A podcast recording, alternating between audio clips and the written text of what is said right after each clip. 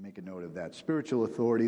In 2010, he's a very unique guy. If you look him up, he's, he's quite an interesting man, and I'm not going to try to pronounce his name, but he's a Russian mathematician. And in 2010, he had solved a math problem that had been proposed a hundred years before. Grigoria Perelman was supposed to take this. To this point, he still hasn't claimed this reward.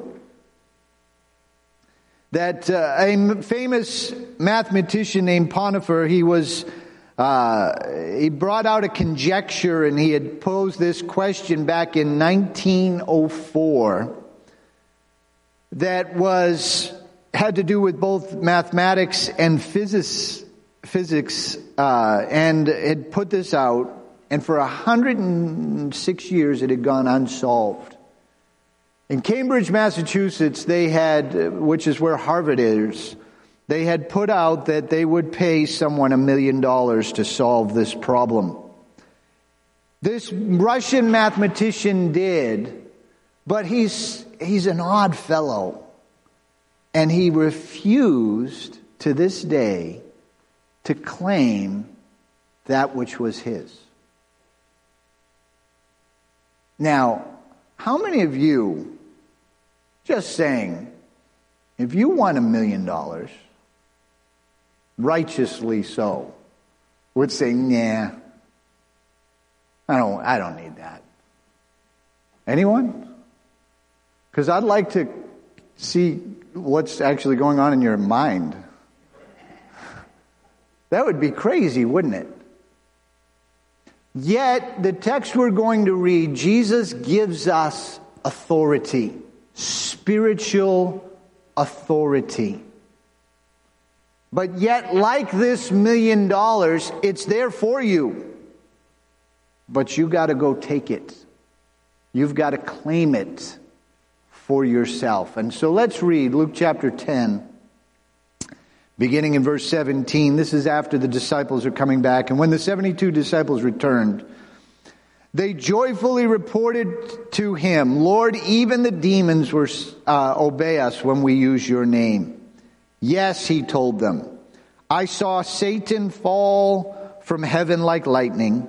Look, I have given you authority over all the power of the enemy, and you can walk among snakes and scorpions and crush them, and nothing will injure you. But do not rejoice that the evil spirits obey you. Rejoice because your names are registered in heaven. Jesus tells, now these are the 70, 72, some uh, translations say. I don't think that's very important whether it was 70 or 72 or 74 or 68, I don't know.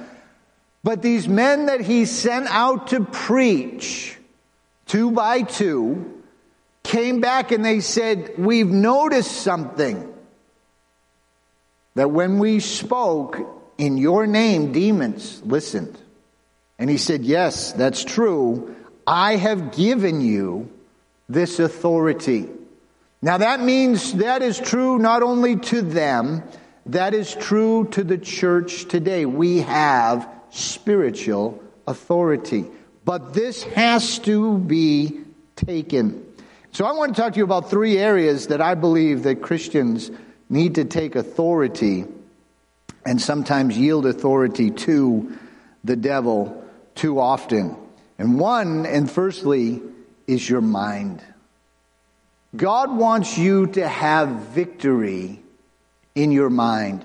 We've all heard the saying, we've all probably said it, my thoughts got away from me. My mind was racing. My, you know, I came to an illogical conclusion. Our minds are amazingly, that we can process so much so quickly. Have you ever thought of actually, you know, you think about a computer. A computer does a lot of things and can do a lot of tasks all at once and the graphics and the, the, this and making tons of calculation. Your brain is far superior than that. Your mind is making calculation. We're making calculations all the time. when you drive, Right? If you're old enough to drive, you think about it. You're making calculations all the time. You're analyzing your speed. You're thinking about the conversation you have with your passenger. You're thinking about the car that's ahead of you, the traffic light, the pedestrian on the road. You're thinking about all of these things, uh, and it's all playing in your mind all at once, right? And it's just going, going, going, going, going, going, going, and you're just going through, and it's all there. It's happening. Our brains are amazing. We can process and think through things. This man, this mathematician, I can't even imagine that level of math that he's dealing with. Absolutely amazing. But yet, so many Christians, the place they're defeated is in their mind.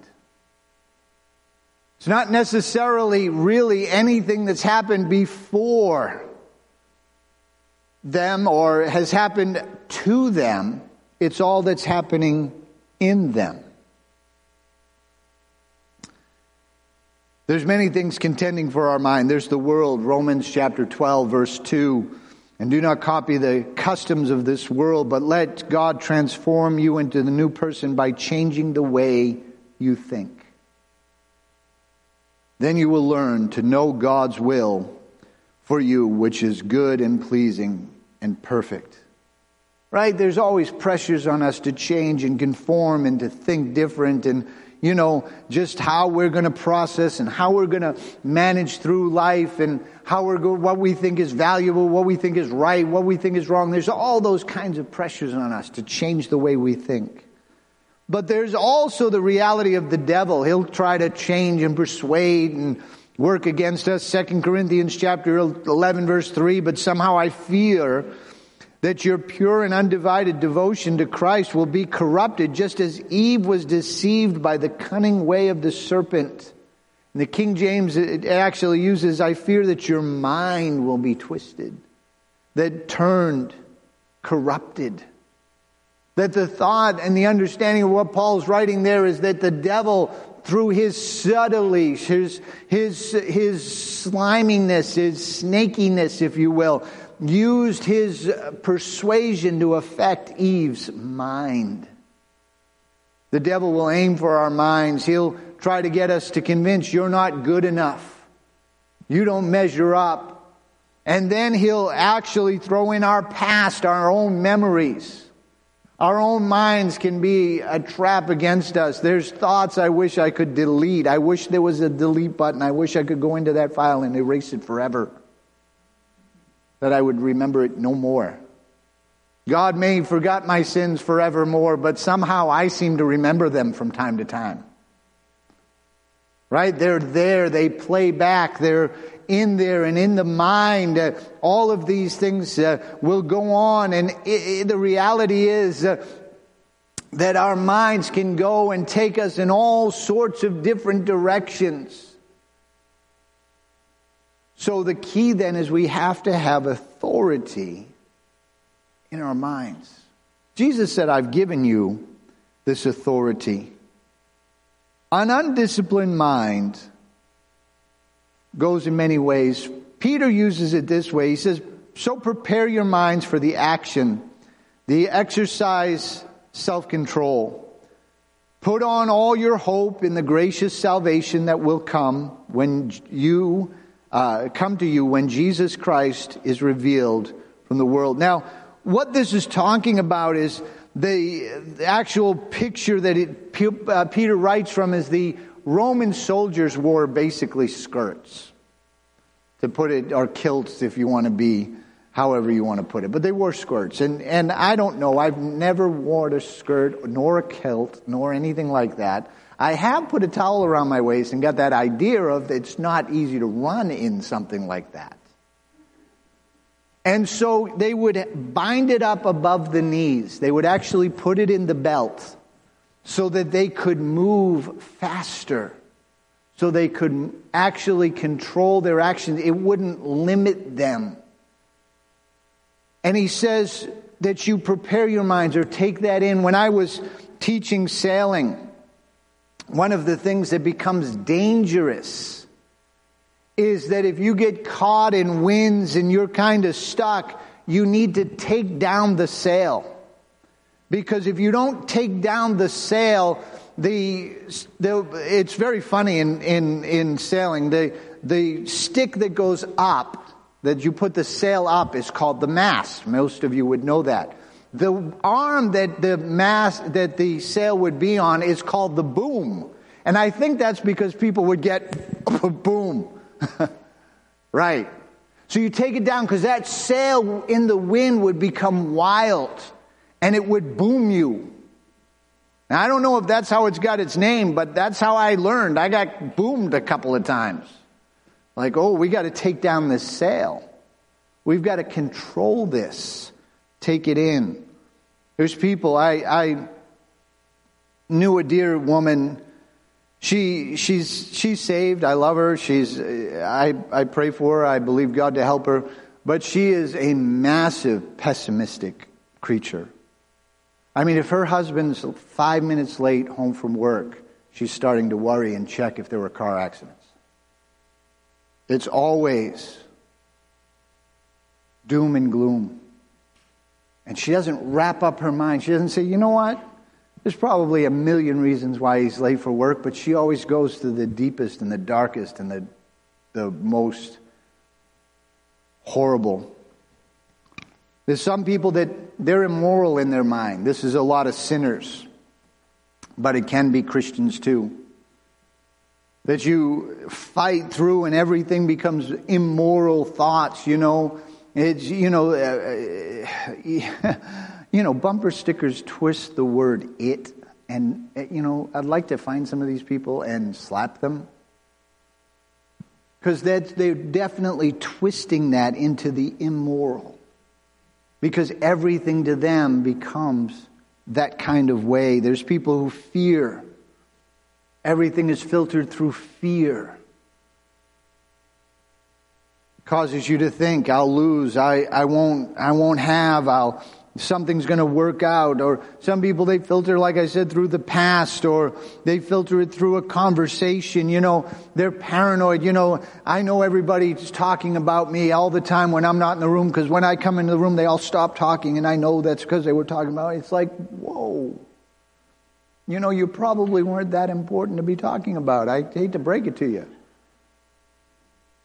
I won't go to that church. They all talk about me. No, most of them are talking about themselves. I just hate to tell you about that, but it's the way it really is. A couple of keys to getting a disciplined mind. What are you feeding your mind? Are you feeding it the Word of God?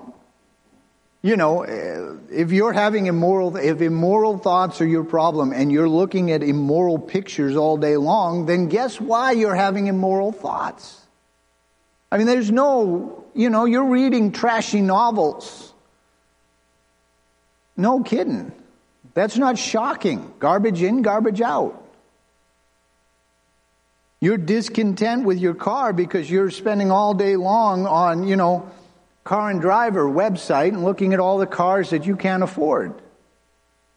Well, no wonder why you're discontent with your car. There's, there's realities of why, what you put into your mind, how you're, how you're using it, what you're flip, you know, putting your mind and thoughts on. You know, the book of Philippians is very fascinating. One of the main themes that people will say of the book of Philippians, a lot of Bible scholars will say, is it is a book of joy. You read about it, it is an amazing book of joy. That Paul talks about joy in his chains and he talks about joy in his salvation. It's amazing. But really, joy is only mentioned four times in there, where the word the mind is mentioned ten. And he brings out that the thought there of having joy is linked to you getting control or authority in your mind. Philippians 6, 4, 6 through 8. Do not worry about anything. Instead, pray about everything. Tell God what you need. Thank Him for all that He's done. And then you will experience God's peace, which ex- uh, exceeds uh, uh, any understanding. And His peace will guard your hearts and your minds as you live in Christ Jesus. Now, dear brothers and sisters, One final thing fix your thoughts on what is true and honorable and right and pure and lovely and admirable. Think about these things that are excellent and worthy of praise. He says you can control what you think about. He does link this to prayer. He does link this to the Word of God, but going through uh, and telling God what you need and thanking Him for what He's already done. Thinking about God, I know I have this need right now, but you know, I remember in the past that you've met that need and that need and that need and that need.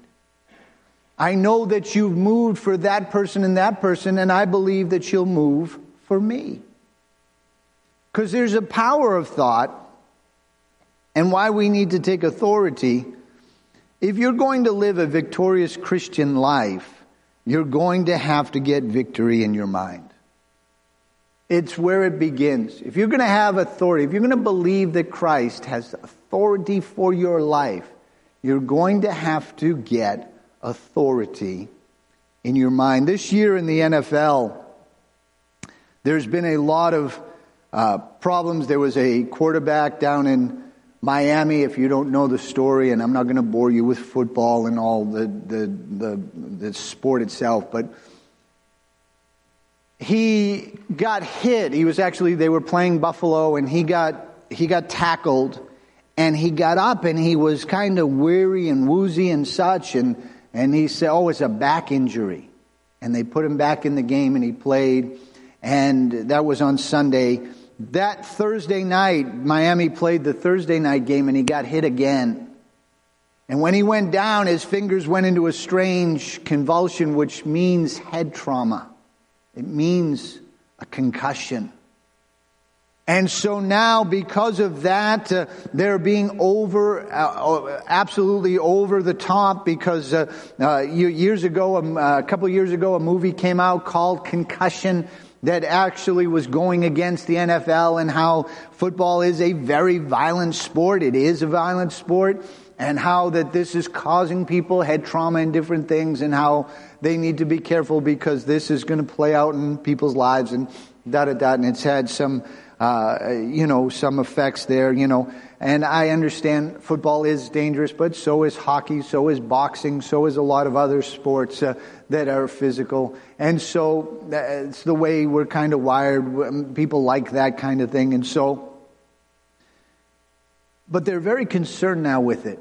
They're so concerned that they're probably being almost motherly in it, but they don't want someone to have a messed up mind for the rest of their life. And so they're, they're, they've got all sorts of protocols now for concussions because they want to protect the mind. As Christians, I believe that we should be trying to protect our minds that we should put in protocols.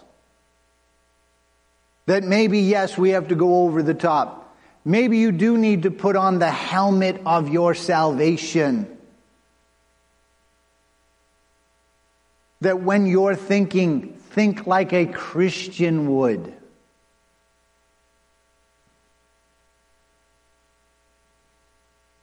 Your flesh will not want to do this. You need a miracle. You need God to help you. 2 Corinthians chapter 10, 3 through 5, we are humans, but we don't wage war as humans do. We use God's mighty weaponry, not worldly weaponry, to knock down strongholds of human reasoning and to destroy false arguments. We destroy the proud obstacles that keep people from knowing God we capture their rebellious thoughts and teach them to obey Christ. Paul says, you know what our weaponry is about? It's about the mind. How many of you, don't raise your hand, but you've had an argument with yourself even today? We do that. And I'm not just talking about, oh, I went to a restaurant and I was thinking, do I get the chicken or do I get the steak? Or do I get the chicken or do I get the steak? That's, you know, that's a decision. It's not an argument. Right? But you actually begin to wage war in your mind, obstacles in obeying God's truth. Is this more important to me or is that more important to me? Rebellious thoughts, these kind of things that happen that Jesus said, I give you authority. You don't have to let your mind blow like a ripped flag in the wind. It doesn't have to be subject to the ways of whatever way the wind is blowing. You can have dominion in your mind. There's also the dominion of the Holy Spirit in our lives.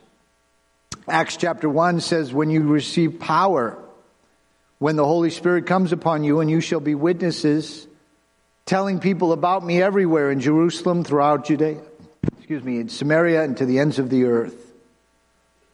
When the Holy Spirit comes upon you, there will be power. God wants to give you power in your life. You don't have to be subject to the wiles of your flesh. You don't have to be bound in sin. Habits that you're ashamed of. God wants to fill you with this authority that you don't have to give into those areas of life. Sin should not have dominion. You can be free, but you have to take it. You have to make it your own. Romans 6, 10 through 14. When he died, he died to break the power of sin. Now he lives. He lives for the glory of God. So you should also consider yourselves to be dead to the power of sin and alive to God through Christ Jesus. Do not let sin control the way you live. Do not give in to your sinful desires, but let do not let any part of your body become an instrument of evil to serve sin. Instead, give yourselves completely to God, for you were dead, and, but now you have new life. So use your whole body as an instrument to do what is right for, for the glory of God. If sin no longer is your master, then you no longer live under the requirements of the law. Instead, you live under the freedom of God's grace. You can have that power. Years ago, in the Macy's Day Parade down in New York City, they do that on Thanksgiving.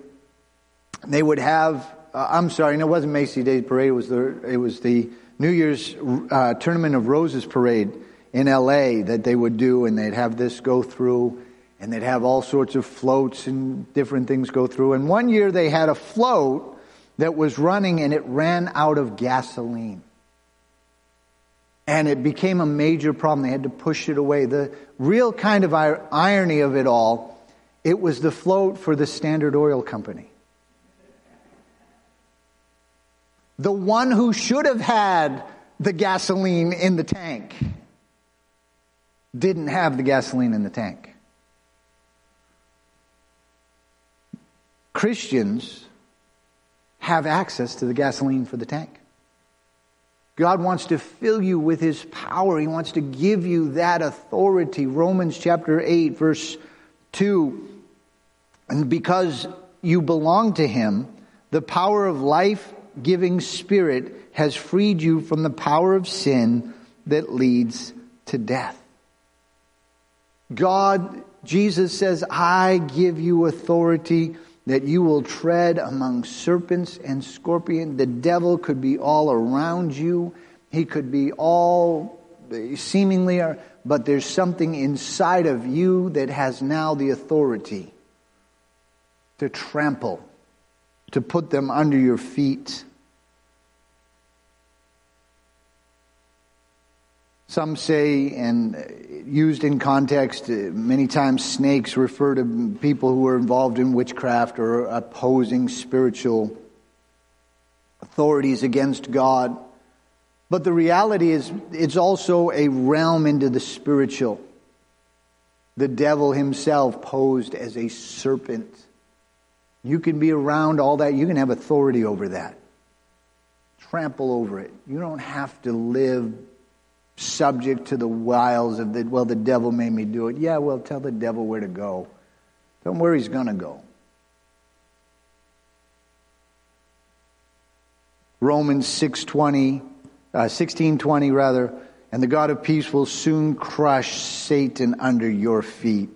May the Lord Jesus be with you. I love that. The God of peace, the God of peace is going to crush Satan under your feet. And the Lord be with you. I just love that. How he uses, like, you know, the God of peace is going to kill the devil. He's going to use you to do it. He's going to give us that authority. And of course, in that too is also the power to witness. And let me just say this it is fascinating that when you witness, how much authority you feel, you know, how that spiritual authority awakens in your life. That's why the devil always tries to intimidate you to keep your mouth shut. If I don't tell anybody, well, I'll be okay. But if you witness, it's amazing what it does for you. I've walked away from witnesses not knowing if those people understood a word I said, but knowing that I felt refreshed. Not sure if it had any impact between that and talking to dead fish, but I could tell you that it did something for me. Acts chapter 4, verse 31, after they had prayed, the meeting place shook and they were all filled with the Holy Spirit and they preached the word of God with boldness. In our text, it is actually talking about also the authority to heal. In all of these things, Jesus is bringing out these understandings. The authority, do not rejoice that your devils are, rejoice that your name, stay focused in your mind what's going on. I've given you authority in your spirit. You're going to be among serpents and scorpions, but you're going to have that to get through. And then he also, they come back and they're talking about all the miracles that Jesus did, that God did through them when they were there. Jesus said miraculous signs will accompany those who believe. They will cast out demons in my name. They will speak in new languages. They will be able to handle snakes with safely. They will not, if they drink of any deadly poison, it will not hurt them. They will place their hands on sick and they will be healed. Let me just add here that when you pray for sick people and their conscience, there's people I prayed for, they're, they've got breathing tubes down their throat. They, they cannot do this. But if they're awake, don't just pray for them, engage their faith. Engage their faith. Have them say a prayer. Have them cast out the pain. Have them speak a miracle into their body. It's amazing what that will do for them. It will engage their faith that they will see God do a miracle. Don't just pray for them, have them pray with you. It's a very powerful lesson and will help you. I've seen people pray, pray, pray. As soon as you get them to engage their faith, as soon as you get them to speak it out, they get healed. Don't just pray for them, engage them and see God do a miracle. But God has given us the Holy Spirit to see people get healed as well. We have authority. We have so much physical things. Now, let me just tell you that this is October. I don't know if you've noticed, but we're into October. Thank God the weather hasn't figured it out quite yet, but we are into October. October happens to have Halloween in it. I don't know if you know that, but it happens to be at the end of the month, which is probably one of the highest holidays of the Wiccan Church. It is a time when spiritual authority, spiritual bizarreness begins to happen.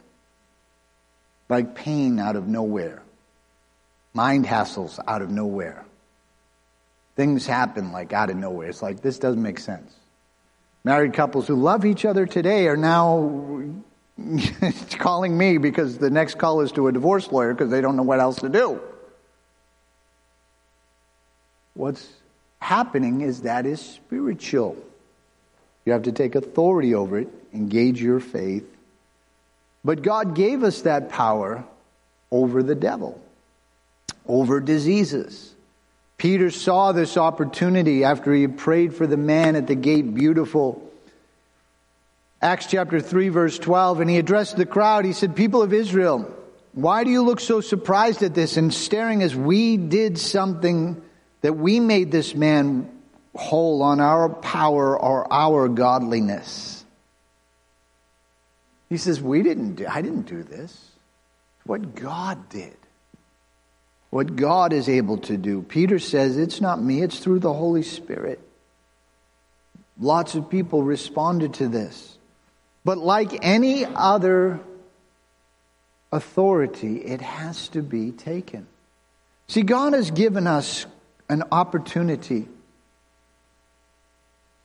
Just like this crazy mathematician had an opportunity to be a millionaire, and he didn't want the money. I mean, you would figure if he didn't want it, he could at least donate it to some, I don't know, maybe church in Rochester, New York, or, you know, whatever. But, you know, he could, could donate it to orphanages. He could feed starving people in wherever. But this has to be exercised. There's a difference between praying, Lord, if it's your will, saying, I command. I take authority over. Oh, devil, go away. Devil, leave. I know there's a difference between telling your kids to be quiet and shut up. It's a big difference. They both basically mean the same thing, right? And if you're ever overseas and have to teach English as a second language and you go to explain the difference between wise men and wise guys, you'll realize that there are subtleties in English that are amazing. Doesn't guys mean men? Yeah, mostly. Then why is wise guys one thing and wise men another? Don't ask. I didn't write the language. Look, don't blame me, okay? Right? You have to take that authority. Mark chapter 1, verses 23 through 25. Suddenly, a man in a synagogue who was possessed with an evil spirit cried out and said, Why are you interfering with us, Jesus of Nazareth? Have you come to destroy us? I know who you are. You are the Holy One of God. And Jesus reprimanded him and said, Be quiet. Come out of the man. He ordered. He didn't say, Listen, could we negotiate this right now? And maybe if you're really nice, devil, you'll just leave him alone. Get out of here. He took authority. He had the right to tell that demonic spirit, shut up and leave. Lester Sumrall was a man of God, quite a man of God. He had uh, been discipled under a man named Smith Wigglesworth and had to, he, because Lester Sumrall was an American, he had to leave England in 1943 because of the war. And uh, Smith Wigglesworth was an Englishman. And so he, he left and he had to go uh, back to the America and he would preach around. He, after the war, he became a missionary and preached around the world, Africa, in some places. And he said one night, in a book called Spiritual Authority, he said, one night I was lying in bed and I, I felt this demonic presence come into my room and was just oppressing my thoughts and he started shaking my bed. And I mean, he started so violently shaking my bed, my bed moved. And I said, Devil, is what Lester Sumrall said. Devil, get out of here. He left. He said, No, wait, come back here. Put my bed back. The bed slid back where it was. He said, Now get out of here. That's authority. That's what Jesus has given to you and I that unclean spirits obeyed us. This is true in a healing service. This is true in your home. You do not have to let the devil convince you by trying to convince you that you are insane or you have to live with that pain or that life is just going to be always struggle to struggle to struggle to struggle. That I'll do well from sin for a while and then something will happen. You have to take this authority.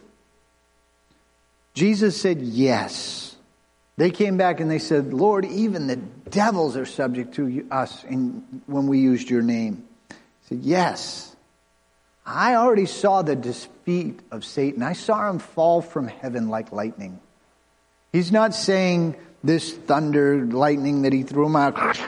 He's saying he fell out that fast. He was there and he's gone. He has been dethroned. There has been a spiritual coup and he has been removed. And I have given you authority. Has to be taken. The Church of Jesus Christ has authority. I'm sure you've heard this illustration before, but it's so fitting right here. You have a choice. 1980, I think it was 1984, 85, somewhere around there. It was 83. Steve Jobs was desperate. He was trying to get his little Apple computer company off the ground. He needed, he, he at least Steve, the one credit I can give him is he knew he wasn't a good businessman. He was a great computer maker. He wasn't a good businessman. That's why eventually he would be fired from Apple and eventually get rehired back because he wasn't a good businessman, but he was a crazy inventor.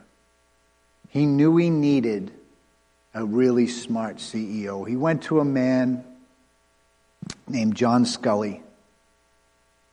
John Sculley at that point was working for Pepsi Cola. Pepsi Cola might not be the most exciting job, but it was a very stable job. Pepsi Cola, in, back in the 1980s, Coke was making some dreadful mistakes. They introduced New Coke, which was a disaster. They had it on the market. They reimagined the whole thing because the Pepsi Challenge was going through the United States. So they, what they would do is these trucks would show up and they would have cans of Coke and cans of Pepsi and they would give you blind taste tests. Which one do you like better? And most people would pick Pepsi because it's sweeter. And so they would pick this. And so Pepsi started really chomping into the market share of Coke. At that particular moment, Burger King had actually united with Pepsi. They would break off later when the Mormons would buy Pepsi, who happened to own KFC and Taco Bell. The, you can study that whole sermon out, but anyway. Steve Jobs went to John Sculley.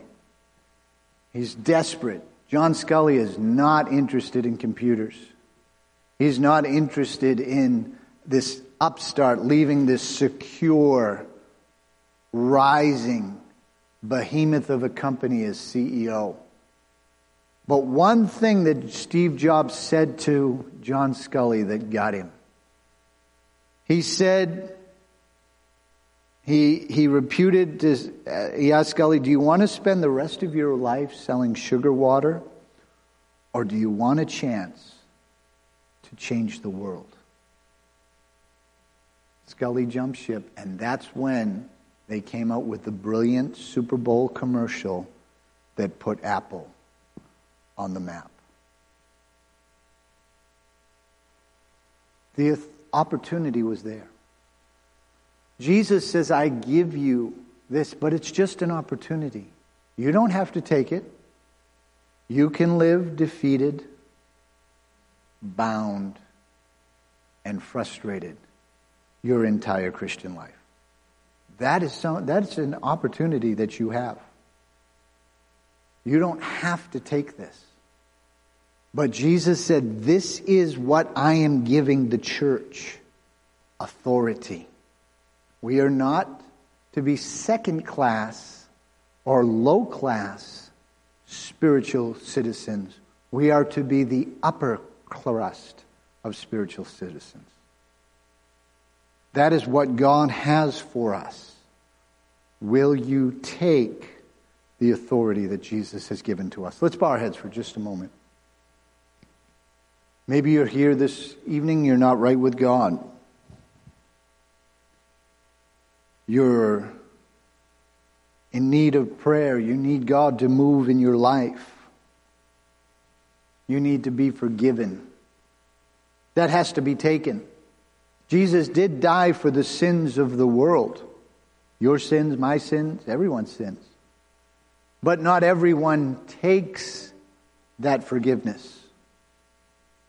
Not everyone reaches out and receives that forgiveness. God is reaching out to you right now. He's asking, My son, my daughter, will you receive my forgiveness? Will you let me help you and move in your life? And if you're here and you're not right with God, you're not saved, you're not born, you're not born again, you're backslidden, you're away from God, you need Jesus. I wonder if you'd slip up your hand very quickly. Pray for me. I'm not taking what God has for me. I haven't done, I haven't been what I should be. I've let the world, I've let my mind, I've let sin, I've let authority, I've let all sorts of things take over. And I want to come back to Jesus. I want to get my heart right. I need to get my heart right at all. Anyone, very quickly. I'm going to move on just a moment. Maybe you're here then and you are saved. But I can tell you in, in October, things will get strange. I mean, there's strange year round, there's witchcraft year round, but there are times. There are things that will happen this time of year that you need to take authority over. There are things in your house. There are things in your body. There are things in your mind. There are habits. There are things that you have the right to take authority over. And let God help you with. And He wants to do that tonight. He wants to help us all. Let's all stand. We're going to open these altars. You can talk to God. You can make those commitments, whatever you need to do. We're going to sing a song. Thank you for the cross, the mighty cross. Thank you for the cross.